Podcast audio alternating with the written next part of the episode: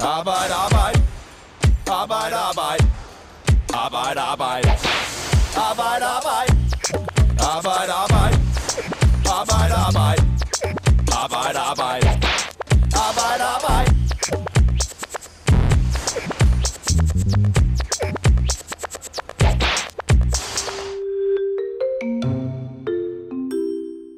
Det mest dramatiske valg i mands minde er overstået, og mens vi står og taler her, begynder partierne lige så stille at trille forbi Marienborg, hvor Mette Frederiksen inviterer indenfor til de første forhandlinger om en kommende regering. Socialdemokratiet gik til valg på at danne en bred regering. Vi er ikke optaget af at pege på nogen. I den her podcast, der skal det hverken handle om bogstavkombinationer eller ministerkabale. Det skal til gengæld handle om både nogen og noget, nemlig 3F'erne og hvad de fik ud af det her valg. Mit navn, det er Morten Olsen, og det her, det er Arbejde Arbejde. Lige over for mig, der står Esben Schøring, Mm-hmm. der er politisk øh, redaktør på Alting. Altinget hedder det. Velkommen til dig, Esben. Tak skal du have. Øh, og, og tak fordi du vil komme igen. Jo. vil Jeg sige, du har været her en gang tidligere. Mhm. Og her til venstre for mig, der står Henrik Andersen, der er, skal vi kalde dig, ekspert i valg og vælgerstrømmen. Det er i hvert fald noget af det, jeg har fået rigtig meget tid til at gå med de sidste to måneder. Ja, for du er, du er ansat øh, hos øh, Rud Petersen. Ja, det er jeg. Jeg Ja. er Public Affairs Director og har ansvaret for Rud Petersens analyser og indsigter. Og selvfølgelig så har vi brugt rigtig meget tid på at analysere valget. Hvad er det for nogle ting, der er sket under overfladen i det her fuldstændig uforudsigelige valg? Jeg starter med et øh, kort spørgsmål til begge to. Mhm. Hvad var det mest bemærkelsesværdige set med 3F-øjne ved valget? Lad os starte med dig, øh, Henrik. Ja, det mest bemærkelsesværdige, udover at der kom øh, rødt flertal, hvilket der var jo var mange, der ikke havde forudset, Mm. så var det måske i virkeligheden, at øh, en af 3F's øh, mærkesager, nemlig Arne-pensionen og tilbagetrækningsdiskussionen, den er ligesom flyttet ind på hele det politiske spektrum. For 3-4 år siden, der var det først og fremmest noget, man fandt hos vælgerne på venstrefløjen, og især de socialdemokratiske vælgere.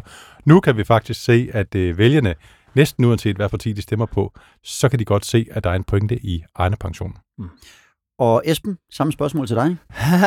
øh, jeg synes, det mest bemærkelsesværdige er, at da Mette Frederiksen vinder valget, holder sin tale der. Der slår hun øh, reformtankerne øh, tankerne an igen, helhedsplanstankerne igen. Og det vil sige, hvis jeg var 3F'er, så vil jeg måske være en lille smule øh, bekymret. Så det er sådan lidt den, modsatte konklusion, af, eller en, en anden type af konklusion end, end, end Henriks, ikke? Øh, som, som siger, okay, der er en fælles dagsorden her, som måske kan være god for 3F'erne. Der er også en anden strøm, der går den anden vej. Mere flere arbejdsudbudsreformer. Mm. Fagbladet 3F's redaktion har optalt, at der er kommet 10 3F'ere ind i Folketinget. Fem af dem er for Socialdemokratiet, to til Enhedslisten, en til SF, og så kun to på højrefløjen, som går til henholdsvis Nye Borgerlige og Dansk Folkeparti. Kommer det bag på jer? Øh, altså, jeg synes, ja, ja det, det gør det egentlig. Øh, måske mere fordeling. Jeg havde egentlig regnet med, at, at, at øh, altså, vi ville have forudset, at for eksempel Danmarks Demokraterne ville, ville være stærk øh, i, i, i 3F-land. Ikke? Mm. Mm. Øh, og det, det er de måske også, men, men, men så ikke på, på kandidatniveau. Hvad siger du, Henrik? Jamen, ja, der er jeg faktisk øh, meget enig med, øh, med Esben, fordi at øh, når vi kigger på, på, på, på dem, der er blevet valgt på, fra den borgerlige fløj, så er det rigtigt. Så er der ikke så mange, som man egentlig kunne have forventet, mm. Mm. historikken taget i betragtning. Mm. Mm. Men omvendt, så må man sige, at det er måske et udtryk for, at Danmarksdemokraterne især mm. Mm. er i sådan en transitionsperiode, hvor hvis nu en Bent Bøsted havde stillet op stadigvæk, så er jeg sikker på, at han også var blevet, var blevet valgt. Ja. Så et eller andet sted, så er det måske et udtryk for, at, at Danmarksdemokraterne er i en, i en opbygningsfase. Lad os hoppe til det helt store spørgsmål. Hvem stemte 3F'erne på, Henrik Andersen? Det er måske mig, der skal svare på det. Ja, Ja, tror det er jo klart, at ja. ja. 3F'erne, de, de stemmer jo øh, især øh, socialdemokratisk. Det Mhm. er det største parti, og det, er så, det har vi set ved, ved valg efter valg. Det er de også her. Men hvem er så det næststørste parti blandt 3F-medlemmerne? Jamen, der kan vi faktisk se, at det er Danmarksdemokraterne, som vi lige talte om. Det er i, øh, i vores måling, som ikke var på valgdagen, men nogle få, få dage før, der står øh, Danmarksdemokraterne faktisk til en opbakning på 21 procent fra 3F-medlemmerne. Så, så et eller andet sted, så kan man sige, øh, hvis man spørger vælgerne i hvert fald, så er Danmarksdemokraterne i hvert fald måske en slags arbejderparti.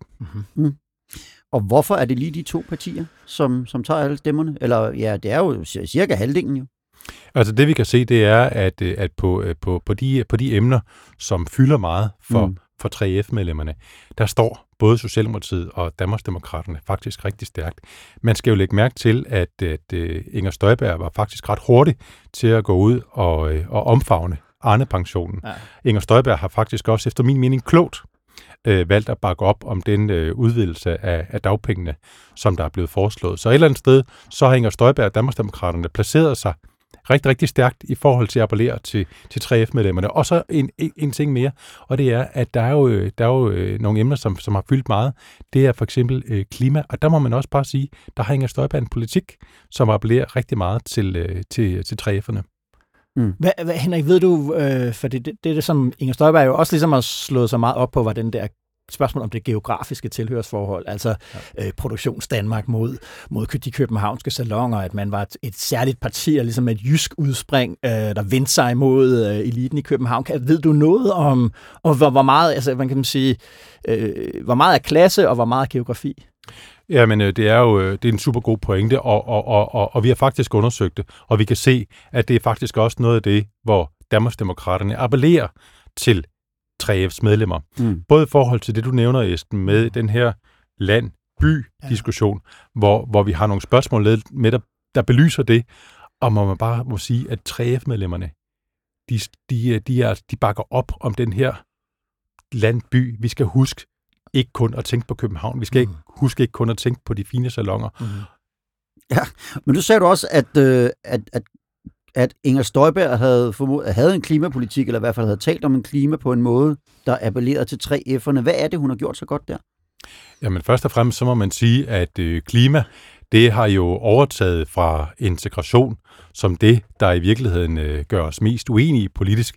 Mm. Os, der er, har været voksne i nullerne og tierne, kan huske, at integration, det splittede blokkene, det splittede ned i blokkene, det splittede ned i partierne. Det var simpelthen vanddeleren i dansk politik. Den position har klima overtaget. Klima fylder rigtig meget, når man kigger på alle vælgerne til sammen, men med kæmpe stor uenighed. Og der må man sige, der er faktisk en del 3F'ere, som ikke er helt overbevist om, at det her klima behøver at fylde helt så meget.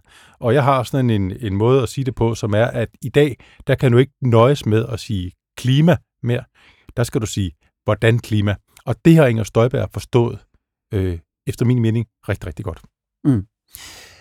Jeg talte jo med din kollega tidligere i valget, øh, øh Sune Steffen Hansen, og han sagde, at, at det her nye højre, som man kan kalde det, som er Danmarksdemokraterne, Dansk Folkeparti og Nye Borgerlige, det også var nogen, der appellerede meget til 3F'er. Hvordan er det gået, Dansk Folkeparti og Nye Borgerlige her? Jamen, øh, Dansk Folkeparti har jo generelt ikke fået et, et særligt godt valg, og det har, det har, øh, det har de heller ikke blandt 3F'erne. Mm. Det, man kan se, det er, at, øh, at øh, Danmarksdemokraterne, de har opsamlet en masse stemmer, 3F-stemmer, fra Dansk Folkeparti og fra Venstre. Nye Borgerlige klarer sig blandt 3F-medlemmerne nogenlunde, som de gør i hele, i hele vælgerbefolkningen, men, men det er, den, det er Danmarksdemokraterne, der står særligt stærkt. Mm. Og øh, vi, har, vi har jo tidligere talt om, at, øh, at Venstre var begyndt i nogen, til, ved nogle valg at vinde nogle arbejdervælgere og, og, og så videre.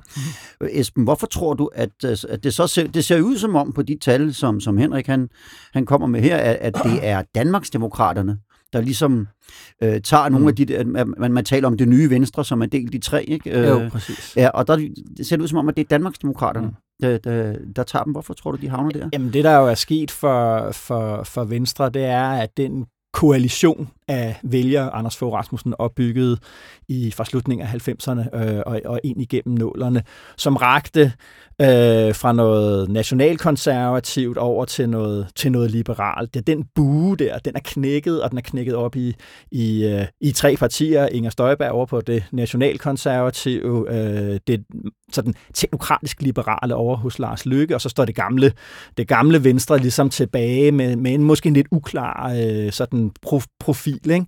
Øh, så historien om, fordi der var historien i 2001 og 2005, det var jo, at Venstre var blevet det nye store arbejderparti i, øh, i Danmark, også det største og større end Socialdemokratiet. Øh, og, øh, og, og det er man jo ikke længere, når, når, når den der øh, koalition er brudt sammen. Øh, og det er jo, det er jo vælgerkoalitionen er brudt sammen, ligesom at det er jo sådan afspejlet i, at den indre koalition i Venstre er brudt sammen. Altså at øh, Inger Støjberg er brudt ud, og Lykke er brudt ud, og flere andre medlemmer i halen øh, på dem øh, er, er brudt ud af partiet. Ikke? Så det, det, det, det er sådan, jeg vil vil, vil forstå det. Mm. I løbet af valgkampen, der var meget, der tyde på, at Rød Blok ikke ville få det flertal, som de så fik lige til allersidst. Mm.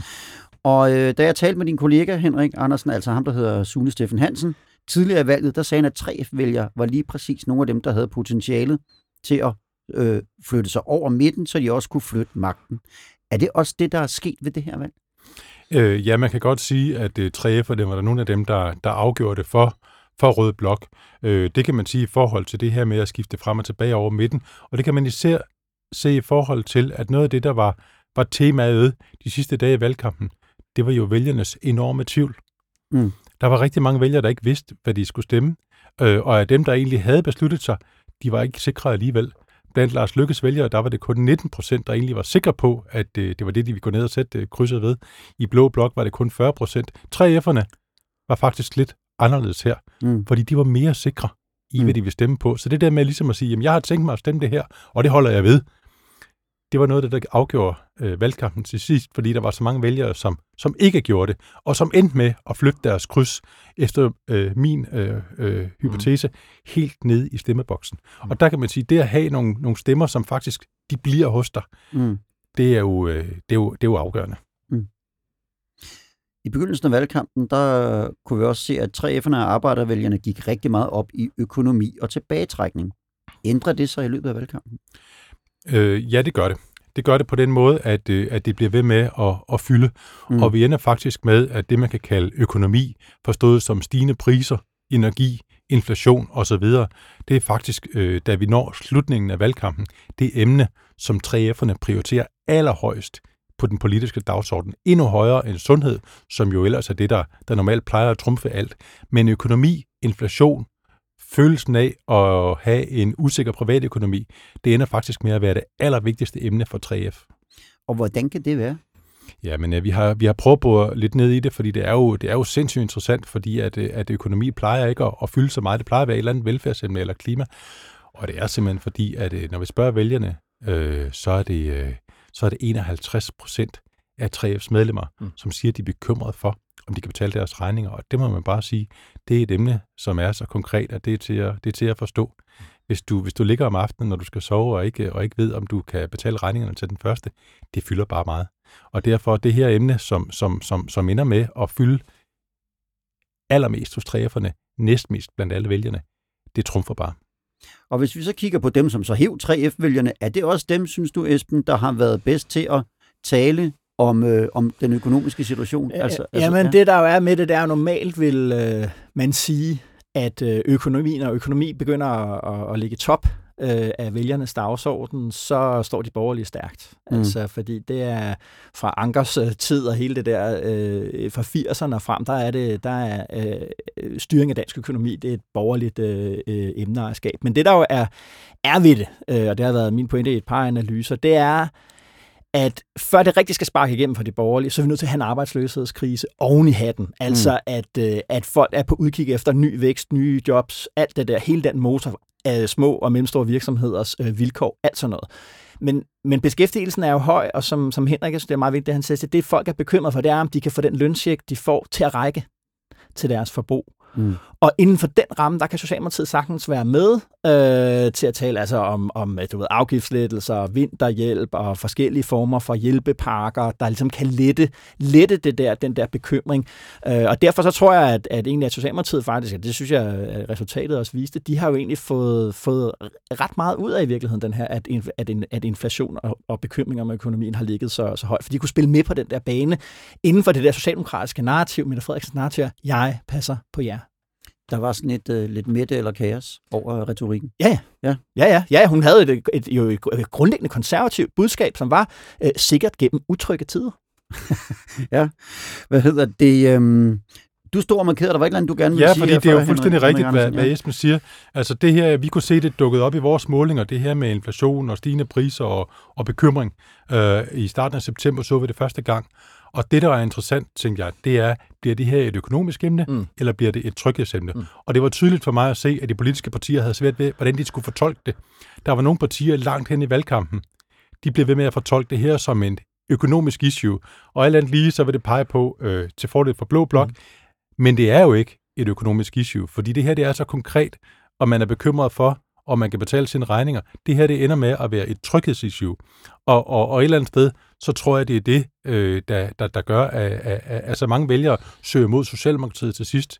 Øh, det, er, det, er, det er simpelthen trygheden, mm. øh, der slår igennem over noget, som er en meget, meget stor bekymring. Mm. Hvis du er en helt almindelig familie i et helt almindeligt sted i Danmark, i et helt almindeligt hus, så kan du lige pludselig have en gasregning på 20.000 kroner i kvartalet. Hvad pokker stiller du op? Mm. Ja. En anden ting, det er, hvis vi lige vender tilbage til, hvordan fordelt vælger 3F-vælgerne sig så. SF, Enhedslisten, de yderste røde partier, tager traditionelt også øh, en, en, en del arbejdervælgere. Hvordan gik det for dem? Ja, men det er super interessant, fordi at øh, SF klarer sig nogenlunde, som de gjorde på, på landsplan. Men, øh, men enhedslisten får, ser faktisk ud til at få et lidt dårligere valg blandt, blandt 3F-medlemmerne, end de plejer at gøre, og, og, og det har jeg prøvet at sætte og kigge lidt ned i. Det, som vores tal øh, peger på, det er, at, øh, at måske så har øh, enhedslisten en lidt mindre klassisk arbejderprofil med det her valg, end de har haft øh, nogle gange før. Altså hvis man går ud og spørger øh, vælgerne, hvad er det, du forbinder enhedslisten med, så er det måske lidt mere klima, mm. øh, lidt mere øh, storbevælger end den her meget klassiske arbejderprofil, som enhedslisten også altid har indeholdt. For eksempel en, en Jette Goldlieb eller en Jakob Sølhøj, der så stopper mm. ved det her valg. Mm. Så måske så, så, så er enhedslistens øh, arbejderprofil ude blandt vælgerne lidt mindre tydelig ved det her valg, end den har været før. Vi kan i hvert fald se, at enhedslisten ser ud til at gå lidt tilbage blandt 3F-medlemmerne i forhold til, hvad det, hvad det plejer at være. Er det også en ændring, du har, du har set? Ja, men øh, enhedslisten vælger jo at åbne valgkampen med klimaudspil, nemlig det her med, at der skulle udfases på animalske produktion i, i, i Danmark. Ikke? Øh, og det, det, er jo, altså, det er jo et rød-grønt parti, og derfor så er der også, de, de to emner skuer jo øh, meget let op af, op af hinanden. Og så tror jeg, noget af det, som har været enhedslistens øh, problem, det er, at Socialdemokratiet har i hvert fald har knap så meget understreget den der ulighedsdagsorden i den her valgkamp. Ja, de har talt om tryghed, men det der om spørgsmål om ulighed og det der med, du ved, forskellen mellem, det har de nedtonet i, i valgkampen. Jeg tror, det har været et problem for enhedslisten, fordi Øh, det skulle, man, man skulle måske ligesom tro, at hvis Socialdemokratiet ikke taler så meget om det, så er der jo rigtig meget plads til, at enhedslisten kunne tale om det. Men det, der gælder for yderpartier i, i, i politik, det er, de er afhængige af, at det store parti i deres blok leverer den, altså er enige med den dagsorden, leverer den dagsorden, hvor de også selv øh, står, øh, så der, som, kan man sige, den dagsorden, der er stærkest for dem, eller som er, de er interesseret i. Altså for DF, for eksempel, der er, en, der er en, en parallel imellem, at øh, Dan, Dansk Folkeparti's storhed og fald hang sammen med, om Venstre ville føre værdikamp eller ej. Altså talt meget om udlændingepolitik. Altså det var Venstre, der talte om udlændingepolitik. Det løftede DF øh, ind i centrum af politik i, i, i, i nålerne. Og lidt her, der tror jeg, at fordi at, at Socialdemokratiet sådan ikke talte de her ulighedstermer, så, så, så blev, øh, blev Enhedslisten også lidt ensom på, på det. Altså, jeg tror, at mange, der, der er jo en udveksling af vælgere mellem Socialdemokratiet og Enhedslisten. Jeg tænker, at, at, at på, sjovt nok på en eller anden måde, så, så tror jeg, at, at Enhedslisten har leveret rigtig mange øh, vælgere til Socialdemokratiet på den, øh, på den konto der. Altså, at man taler meget om klima, og har svært ved at tale om den der ulighedsdagsorden, fordi Socialdemokratiet egentlig ikke taler så meget om det. Men nu hørte vi også, at, at 3F'erne er ikke dem, der går mest op i klima. Skal vi til at vende os til en situation, hvor enhedslisten måske i virkeligheden ikke appellerer så meget til 3F-vælgere? Jamen, jeg, altså, enhedslisten, de tabte et mandat i 19-valget, og de har tabt fire den her gang. Altså, der er Enhedslisten skal tilbage på strategi, øh, i strategiværkstedet og, og, og, og se på sig selv, og de kommer under pres i den her, øh, i den her øh, valgperiode, vi går ind i nu, fordi at Socialdemokratiet, øh, som jeg sagde i starten, de kigger altså også ind over midten på nogle, på nogle strukturreformer, som enhedslisten jo selvfølgelig ikke kan være, kan være med i, og det, det kan godt isolere dem, øh, øh hvad det hedder, i, i, det politiske, i det politiske landskab. Nu har vi stået her og talt om, at øh, økonomi og tilbagetrækning det var sådan de største 3F-mærkesager. Og så har vi fået sat sådan lidt en mudderkage af, af et folketing sammen, ja. øh, som, som, og det skal blive interessant at følge, hvordan det ender. Men hvis man ser på økonomi og en, en, hvad skal man sige, en mulighed for at trække sig tidligt tilbage, hvis der er behov for det. Hvis man ser på de dagsordner, hmm. hvordan ser I så mulighederne for, at tre F kan få nogle af sine mærkesager igennem, sådan som Folketinget er skruet sammen? Altså, altså jeg tror, at jeg synes, signalet fra partierne og fra Socialdemokratiet er, at og fra de økonomiske vismænd også, vi kommer ind i en periode nu med arbejdsløshed på et eller andet tidspunkt her i 2023, altså at, at dampen går af økonomien, for ellers så, fordi det er den eneste måde, man ligesom kan få den inflation der øh, ned på, det er rigtig uheldigt, kan man jo sige, fordi at, at det betyder også, at 3F'erne står i, det står de i forreste række til de, mm. øh, den recession, ikke? Og samtidig lægger man jo op til de der strukturreformer. Jeg tror, vi kommer til at se sådan en meget klassisk øh, for dansk politikperiode med hårde reformer i de første par år af, af regeringens øh, levetid, og så vil man forsøge at, at, at, at, at skrue op for noget velfærdspolitik øh, frem imod det næste valg, som øh, ligger ude i, i horisonten. Så jeg, så jeg tror, det bliver, jeg tror, det bliver en, en, en, hård, en hård tid, og så skal der jo forhandles øh, efter nytår på overenskomster, og, og, og det, det er også et kompliceret spil, fordi Socialdemokratiet også åbnede for, for, for, for, at der skulle være en ekstra lønpulje til dem, der er ansat i den, i den offentlige sektor. Det lægger et pres ind på, de, på, på, på forhandlinger om de private overenskomster. Det vil sige, er, mulighed for et indgreb øh, er, er jo kun steget i løbet af, af, af den her valgkamp. Og det, det, det, altså, jeg vil, øh, jeg, vil, jeg vil have bekymringen øh, langt op, hvis jeg var 3F-vælger. Mm. Men der er ingen tvivl om, at vi kigger ind i en meget uklar parlamentarisk situation, og der er heller ikke nogen tvivl om, at de økonomiske konjunkturer peger måske lidt mere ned, end de peger op lige for tiden. Omvendt, så må man sige, at, øh, at hvis man kigger på, jamen, hvordan er det egentlig, at partiernes vælgere prioriterer, og hvad er deres holdninger, jamen så er der faktisk øh, på de dagsordner, som, som, som 3F repræsenterer, der er faktisk en masse vælgere, som bakker op om det.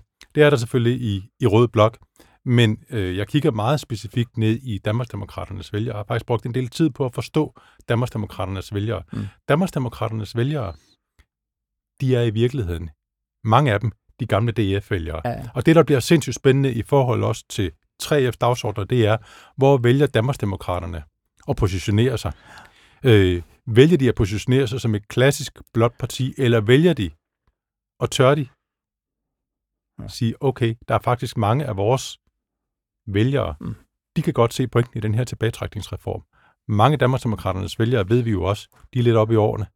Så et eller andet sted, så er det et kæmpestort spørgsmål, hvor vælger Danmarksdemokraterne mm. at positionere sig. Og hvis de vælger at lytte til deres vælgere, så giver det mere medvind, efter min mening, til 3F's dagsordner. Mm.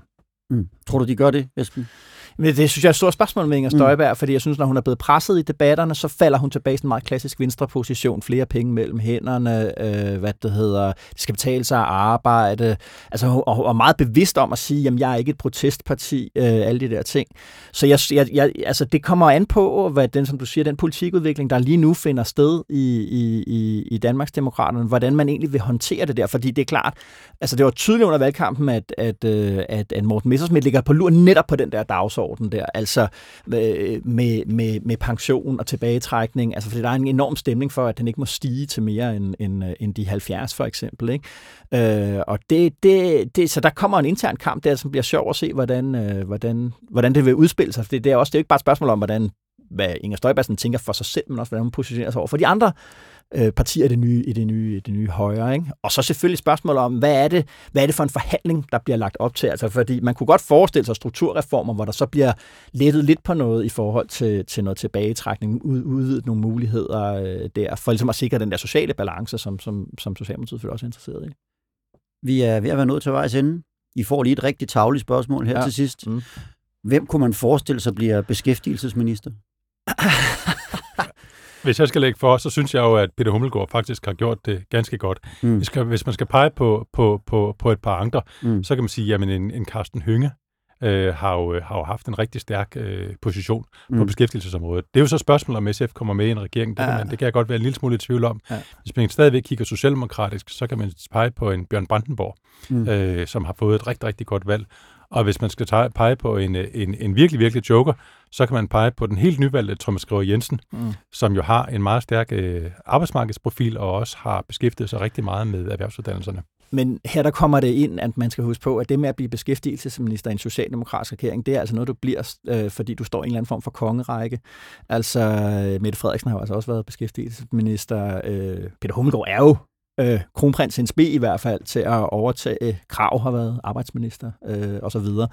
Øh, så, så, så hvad kan man sige, det, det bliver, det, hvis, altså beskæftigelsesministerposten i en socialdemokratisk regering vil blive varetaget af en med store stjerner på skulderen, eller en, der skal have store stjerner på, øh, på, på skulderen. Så, så altså, øh, altså, Hummelgaard er ikke noget dårligt bud, vil jeg sige, øh, for at fortsætte. Han har jo også leveret resultater, for man er socialdemokrat, for man sige, at det har været en, en meget succesfuld periode for ham. Det var et, synes jeg, rigtig godt svar fra jer begge to på et, øh, på et svært spørgsmål. Jeg vil sige tusind tak til dig, Esben Schøring, fordi du kom forbi endnu en gang, og også til dig, Henrik Andersen. Og til alle jer, der lyttede med, ha' det godt, til vi høres ved igen. Arbejde, arbejde. Arbejde, arbejde. Arbejde, arbejde. Arbejde, arbejde. Arbejde, arbejde. Arbejde, arbejde. Arbejde, arbejde.